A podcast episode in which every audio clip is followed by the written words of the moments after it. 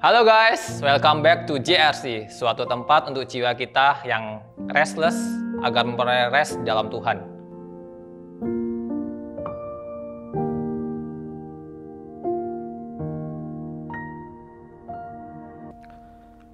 Shalom Sobat Muda JRC. Tema satu bulan ini adalah Pancasila. Kita akan melihat bagaimana interaksi setiap sila dalam sudut pandang Alkitab. Kita bersyukur kepada Tuhan yang menyatakan hikmat kepada presiden pertama kita, sehingga menjadikan Pancasila itu sebagai dasar dan negara kita. Karena dengan adanya Pancasila ini, kita hidup dengan baik di negara Indonesia dengan segala kemajemukan dan juga kompleksitasnya. Pancasila sering juga disebut sebagai dasar falsafah negara atau dasar filsafat negara atau ideologi negara. Dalam hal tersebut, Pancasila digunakan sebagai dasar untuk mengatur seluruh pemerintahan dari negara kita. Perlu kita ketahui bahwa 1 Juni 1945 diperingati sebagai hari lahirnya Pancasila. Tanggal ini diambil karena pada hari itu Insinyur Soekarno, Presiden pertama Republik Indonesia, membacakan pidato tentang konsep dan rumusan awal Pancasila yang disebutnya sebagai dasar negara. Pidato itu dibacakan di depan Badan penyelidik usaha persiapan kemerdekaan. Hari ini kita akan melihat sekilas konsep tentang Tuhan itu Esa. Teman-teman, satu bulan ke depan kita akan tiap minggu membahas satu sila, lalu sila kedua, tiga, empat, sampai ke lima, dan interaksinya dengan firman Tuhan. Nah, jadi sila pertama, lambangnya adalah bintang. Ya, kita akan lihat dari sila pertama dulu, Pancasila, lalu kita akan melihat pengertiannya di dalam firman Tuhan. Apa yang dimasukkan Tuhan itu Esa. Sila satu, sila pertama berbunyi, ketuhanan yang Maha Esa. Berdasarkan ketetapan MPR nomor 2, MPR 1978, sila ini dijabarkan ada empat butir, teman-teman bisa lihat di layar. Yang pertama, percaya dan takwa kepada Tuhan yang Maha Esa sesuai dengan agama dan kepercayaan masing-masing menurut dasar kemanusiaan yang adil dan beradab. Yang kedua, hormat menghormati dan bekerja sama antar pemeluk agama dan penganut-penganut kepercayaan yang berbeda-beda sehingga terbina kerukunan hidup. Yang ketiga, saling menghormati kebebasan menjalankan ibadah sesuai dengan agama dan kepercayaannya. Yang keempat, tidak memaksakan suatu agama dan kepercayaan kepada orang lain. Teman-teman, apakah kalian merasakan keanehan pada butir-butir yang barusan kita baca itu? Kalau kalian penasaran, kalian bisa habis pause video ini, lalu kalian kembali ke beberapa detik sebelumnya. Coba perhatikan empat butir itu. Apakah teman-teman menemukan keanehan di sana? Bunyi sila pertama adalah ketuhanan yang Maha Esa. Namun, penjelasan tiap butir itu tidak menekankan bahwa kita punya Tuhan yang sama tidak menekankan bahwa kita ibadah pada Tuhan yang sama atau cara ibadah kita juga harus sama. Tetapi justru di dalam empat butir itu menekankan pada ibadah menurut agama dan kepercayaannya masing-masing. Tidak memaksakan suatu agama dan kepercayaan kepada orang lain dan sebagainya. Aneh kan?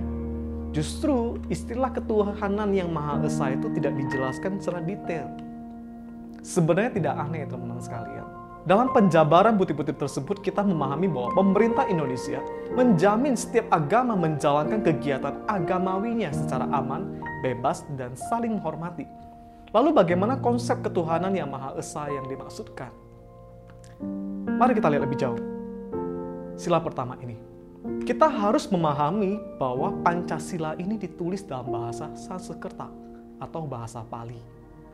Banyak di antara kita yang salah paham mengartikan makna dari sila pertama ini. Baik di sekolah, sampai kita SMA mungkin, kita diajarkan bahwa arti dari ketuhanan yang Maha Esa adalah Tuhan yang satu, atau Tuhan yang jumlahnya satu. Kita membahasnya demikian. Nah, dan itu salah. Gak salah sih, cuman kurang tepat, kurang dalam. Karena kita harus melihatnya dalam bahasa Sanskerta, apa yang dimaksudkan. Dalam bahasa Sanskerta, ketuhanan yang Maha Esa bukanlah Tuhan yang bermakna satu. Bukan. Ya. Nah, kata ketuhanan yang berasal dari kata Tuhan diberi imbuhan ke dan an bermakna sifat-sifat Tuhan. Maka ketuhanan itu sudah beda arti. Dengan kata lain, ketuhanan berarti sifat-sifat Tuhan atau sifat-sifat yang berhubungan dengan Tuhan. Kata maha berasal dari bahasa Sanskerta yang bisa berarti mulia atau besar. Jadi, kata maha di sini bukan berarti sangat. Justru yang ditekankan adalah berarti mulia atau besar. Kata esa juga berasal dari bahasa Sanskerta atau Pali. Kata esa bukan berarti satu atau tunggal dalam jumlah. Kata esa berasal dari kata etat yang lebih mengacu pada pengertian keberadaan yang mutlak atau mengacu pada kata ini atau this dalam bahasa Inggris. Sedangkan kata satu dalam pengertian jumlah dalam bahasa Sanskerta atau bahasa Pali, kata yang digunakan adalah eka. Jika yang dimaksud dalam sila pertama adalah jumlah Tuhan yang satu, maka kata yang seharusnya digunakan adalah eka, ketuhanan yang eka. Justru yang dimunculkan pada sila adalah ketuhanan esa, memakai kata esa. Nah, dari penjelasan yang saya sampaikan di atas, maka kita dapat menyimpulkan bahwa arti dari ketuhanan yang Maha Esa bukanlah berarti Tuhan yang hanya satu, bukan mengacu kepada satu individual yang kita sebut dengan Tuhan yang jumlahnya satu, tetapi sesungguhnya ketuhanan yang Maha Esa. Berarti sifat-sifat luhur atau mulia Tuhan yang mutlak harus ada. Jadi yang ditekankan dari sila pertama ini adalah sifat-sifat luhur atau mulia, bukan Tuhannya. Dengan demikian, maka menjadi cocok dengan penjelasan dari MPR tadi, empat butir tadi, yang ditekankan justru saling menghormati antar umat beragama, yang percaya dan taat kepada Tuhan yang Maha Esa sesuai dengan agama dan kepercayaannya masing-masing. Oke, sudah pahamnya di situ ya. Nah, sekarang mari kita lihat dalam konsep Alkitab. Tuhan itu Esa. Apa yang dimasukkan oleh Alkitab? Tuhan itu Esa saya mengajak kita membuka di dalam ulangan pasal 6 ayat 4 sampai 7. Ulangan pasal 6 ayat 4 sampai 7. Demikian firman Tuhan. Dengarlah hai orang Israel. Tuhan adalah Allah kita. Tuhan adalah satu. Kasihalah, kasihilah Tuhan Allahmu dengan segenap hatimu, dengan segenap jiwamu, dan dengan segenap kekuatanmu Ingatlah seluruh perintah-perintah yang kusampaikan kepadamu hari ini. Kamu harus mengajarkan semuanya itu terus-menerus kepada anak-anakmu. Dan bicarakanlah ketika kamu duduk di rumahmu, ketika kamu sedang dalam perjalanan, ketika kamu sedang berbaring, dan ketika kamu bangun. Ada dua pesan penting yang ingin Ko David sampaikan hari ini buat kalian. Yang pertama, Allah yang kita percaya adalah Tuhan yang hidup satu-satunya Tuhan yang telah menyatakan dirinya dalam sejarah. Poin kedua, kita hanya dapat percaya kepada Allah yang esa jika ia menyatakan dirinya. Mari kita lihat poin pertama ini lebih jauh. Ulangan pasal 6 ayat 4 merupakan sebuah kredo atau syahadat. Kalau di dalam teks aslinya disebut Shema, Shema Israel. Orang mungkin kita kalau dari gereja sebelah sering mengatakan bahwa ini Shema. Teman-teman, kredo atau pengakuan merupakan bagian utama dari doa orang-orang Israel. Dan bagian ini, ulangan 6 ayat 4 itu, diucapkan orang Israel baik malam dan pagi. Teman-teman sekalian, bagian ini begitu penting. Kredo ini begitu penting. Inti utama dari kredo ini adalah mengingatkan orang Israel untuk mencintai Yahweh dengan segenap hati, kekuatan serta jiwa mereka. Sehingga mereka percaya bahwa berkat yang mereka peroleh setiap hari berasal dari Tuhan yang hidup itu. Nah, kata-kata dalam ulangan 6 ayat 4 ini diucapkan oleh Musa kepada bangsa Israel. Ketika Musa akan meninggalkan Israel. Ucapan ini merupakan suatu pengakuan iman yang ditekankan kepada Israel pada waktu itu. Agar Israel itu jangan melupakannya. Pengakuan iman ini bukanlah rumusan Musa dengan sekalian bukan hasil pemikirannya, bukan juga hasil pengamatannya.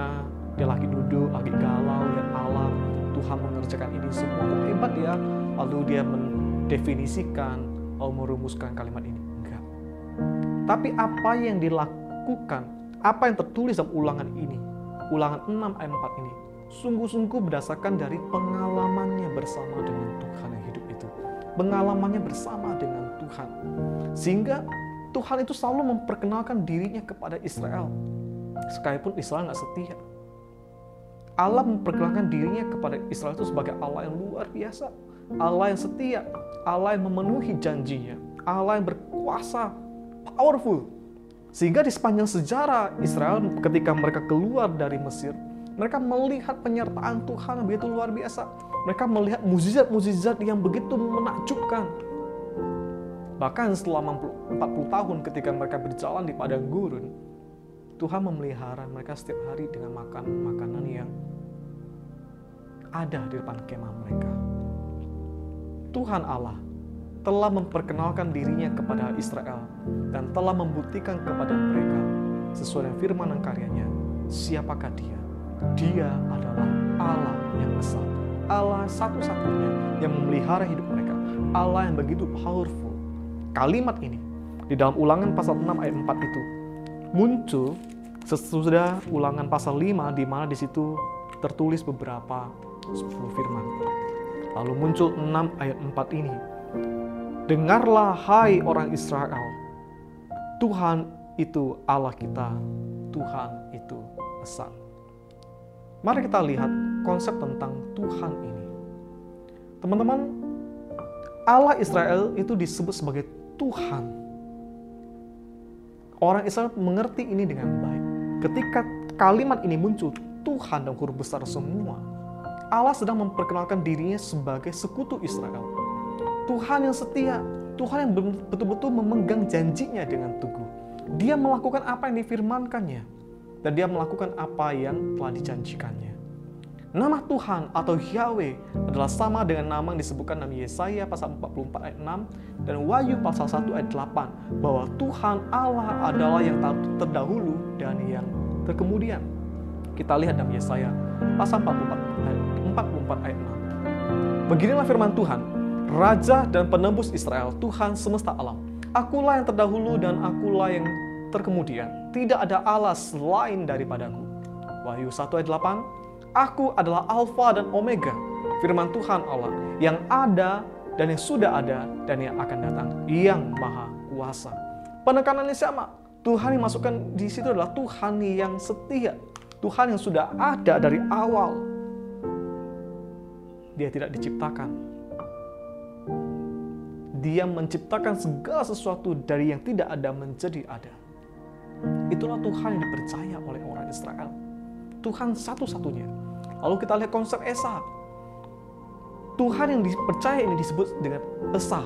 Ungkapan yang diterjemahkan di sini adalah Tuhan itu Allah kita, Tuhan itu Esa. Dalam bahasa aslinya dapat diterjemahkan seperti berikut. Tuhan adalah Allah kita, Tuhan saja. Tuhan adalah Allah kita, Tuhan saja. Titik. Tidak ada Allah lain yang dipercaya selain Yahweh yang dipercaya oleh orang Israel itu. Tidak ada Allah lain selain Tuhan yang hidup itu, Tuhan yang telah memelihara mereka. Sehingga teman-teman sekalian, kata Esa ini menunjukkan kepada Yahweh yang khas itu. Yahweh satu-satunya yang tidak bisa dibandingkan dengan Allah-Allah lain yang dipercaya oleh bangsa-bangsa sekitar orang Israel. Dia adalah Allah yang hidup. Nah, teman sekalian, hal penting perlu kita ingat. Bagi orang Israel, satu-satunya yang ilahi atau lebih tepatnya, satu-satunya Tuhan adalah Yahweh itu. Tidak ada Allah lain lagi selain Yahweh ini. Nah, teman-teman sekalian, hal penting yang kedua kita perlu pelajari. Kita hanya dapat percaya kepada Allah yang esa itu jika ia menyatakan dirinya. Allah Yahweh ini, Allah yang luar biasa ini, Allah yang esa ini, Allah yang satu-satunya ini, hanya dapat dikenali kalau ia menyatakan dirinya kepada kita. Kita tidak mungkin mengenal dia. Sebutan kata esa, dia Allah yang baik, dia Bapa kita, dia pencipta, dia Tuhan, dan sebagainya. Sebutan itu tidak dapat mengungkapkan esensinya yang sejati dengan cara itu. Melainkan hanya mengungkapkan kuasanya. Ia bahkan melampaui kesatuan the oneness itu. Ringkasnya seperti yang disampaikan oleh Athanasius dia berkata bahwa ia Allah melampaui segala keberadaan dan pemahaman manusia. Demikian pula kalau kita baca telok-telok pertama, bapak-bapak gereja Origen, Eusebius, semua mengatakan hal yang sama. Saya kutip dari John dari Darmarkus dia berkata, sebagaimana tidak ada intelek yang mampu memahami Allah secara semestinya, demikian pula tidak ada definisi yang mampu mendefinisikan atau mendeskripsikan dia secara semestinya. Jadi mereka ingin mengatakan bahwa ketika kita mencari tahu tentang Allah, tidak ada satu kata pun yang tepat untuk bisa mendeskripsikan dia secara sempurna. Karena apa teman sekalian kita tidak bisa mengenal Allah yang suci, yang kudus itu. Jikalau ia tidak menyatakan dirinya kepada kita. Allah yang Maha Esa itu tidak dapat kita kenal jika kita hanya mengamati fenomena alam jikalau kita hanya mencarinya dengan usaha kita, misalnya kita lagi pergi ke pantai, kita ini orang yang nggak percaya Tuhan, atau paling tidak sebut kita agnostik lah ya. Kalau kita ke pantai, lagi duduk santai di pantai, tiba-tiba terjadi ombak yang besar banget menghancurkan semua kapal yang ada di pantai. Kalau tiba-tiba di situ kita sadar, uh, ini ada Tuhan di balik itu. Bisa saja kita mengenal Allah itu kayak gitu. Tetapi itu tidak sempurna pengenalan itu teman sekalian dan itu bisa salah. Ada juga misalnya kalau kita pergi ke pedalaman. Kadang mereka mengenal Allah itu seperti dengan fenomena-fenomena ada, mengamati fenomena itu. Misalnya ketika mereka lagi jalan, teman sekalian. Lagi jalan, lalu tiba-tiba hujan deras. Nah, pas mereka berlindung di dekat satu pohon, lalu pohon itu disambar petir. Tar! Eh ternyata pohon itu nggak apa-apa dengan sekalian. Orang yang nggak percaya kepada Yesus akan menganggap bahwa wah pohon itu adalah Tuhan. Dan mereka juga bisa mendefinisikan, oh Tuhan itu berkuasa bisa turunkan petir. Atau kalau kita tidak setia, lalu kita kecelakaan, lalu kita mendefinisikan, oh Tuhan itu marah kalau saya nggak ke gereja, Tuhan itu marah kalau saya nggak baca Alkitab. Atau kalau saya mencuri, saya dapat kecelakaan, oh Tuhan itu marah kalau saya mencuri. Lalu kita mendefinisikan Tuhan itu, mendeskripsikan Tuhan itu berdasarkan fenomena-fenomena ada. Dan pengenalan kita itu bisa salah. Kenapa? Kita baca Mazmur. Ternyata ada banyak orang yang tidak setia, para pencuri, orang-orang jahat hidupnya lebih baik kok. Mereka nggak dihukum Tuhan. Justru bermasuk ngomel. Nah, Tuhan saya ini kurus kering, tuh lihat mereka yang menilep ya kekayaan orang-orang miskin. Mereka yang berbuat jahat, justru mereka sehat, makannya enak. Lah saya, kurus kering. Hidupnya susah. Kalau kita hanya mengamati fenomena, maka kita akan sulit menemukan, sulit mendeskripsikan Tuhan itu seperti apa. Itu sebabnya, teman sekalian. Kita tidak bisa mencari Tuhan hanya mengamati fenomena-fenomena. Kita tidak bisa mengenal Dia hanya berdasarkan perenungan kita. Oleh karena itu, Allah yang esa itu, Allah yang tak terlihat itu, bisa kita kenal dengan cara seperti apa? Ketika ia memperkenalkan kita. Allah yang tidak dikenal itu, memperkenalkan dirinya kepada kita melalui Yesus Kristus. Itu sebabnya teman-teman sekalian di dalam Yohanes 14 ayat 9 berkata demikian. Kata Yesus kepadanya, telah sekian lama aku bersama-sama kamu, Filipus, namun engkau tidak mengenal aku. Barang siapa telah melihat aku, ia telah melihat Bapa. Hari ini saya mau mengatakan kepada kita, kita tidak mungkin bisa mengenal Allah yang hidup itu. Kita tidak mungkin bisa mengenal Allah yang esa itu, jikalau bukan ia yang menyatakan dirinya kepada kita. Dan kita bersyukur bahwa firman Allah itu diberitahukan kepada kita Allah yang esa itu, Allah yang kudus itu memperkenalkan dirinya kepada kita melalui Yesus Kristus. Sehingga ketika kita percaya kepada Yesus, kita kenal kepada Allah. Ketika kita kenal tentang Yesus, maka kita kenal siapa Allah. Ketika kita membaca tentang Yesus, kita membaca tentang Allah. Ketika kita mengenal pribadi Yesus itu seperti apa, maka di situ kita dapatkan gambaran Allah itu seperti apa. Allah itu adalah Allah yang bersedia ketika kita jatuh dalam dosa. Dalam beberapa video yang lalu, ketika wawancara dengan Gunawan. Di situ Ko David juga mengutip satu ayat di mana Tuhan juga ketika sahabatnya meninggal. Di sisi lainnya juga adalah Tuhan yang marah ketika orang-orang melakukan sewenang-wenang melakukan dosa. Ketika orang-orang itu melecehkan bait Allah, Tuhan begitu marah. Yesus begitu marah. Demikian juga hati Allah kita. Di sisi lain, kalau kita melihat ketika ada seorang perempuan pelacur yang kedapatan berzina, semua orang ingin menghukum dia mati. Tapi justru Yesus mengampuni dia. Di situ kita mengenal Allah yang kita percaya, Allah yang juga Maha Pengampun. Oleh karena itu teman-teman sekalian, saya ngajak kita bahwa untuk mengenal Allah yang esa itu, Tuhan yang esa itu, mau tidak mau, kita harus mengenal Dia melalui firman Tuhan. Membaca tentang Yesus. Mari kita puaskan hati kita yang berharga ini dengan serius mengenal Yesus melalui firman-Nya. Jika kamu ingin mulai mengenal Yesus, saya anjurkan kita mulai membaca Injil Yohanes. Injil Yohanes sering dijadikan dasar untuk bikin film tentang Yesus, bukan? Kita melihat beberapa versi film tentang Yesus, semua diambil di Yohanes. Kenapa?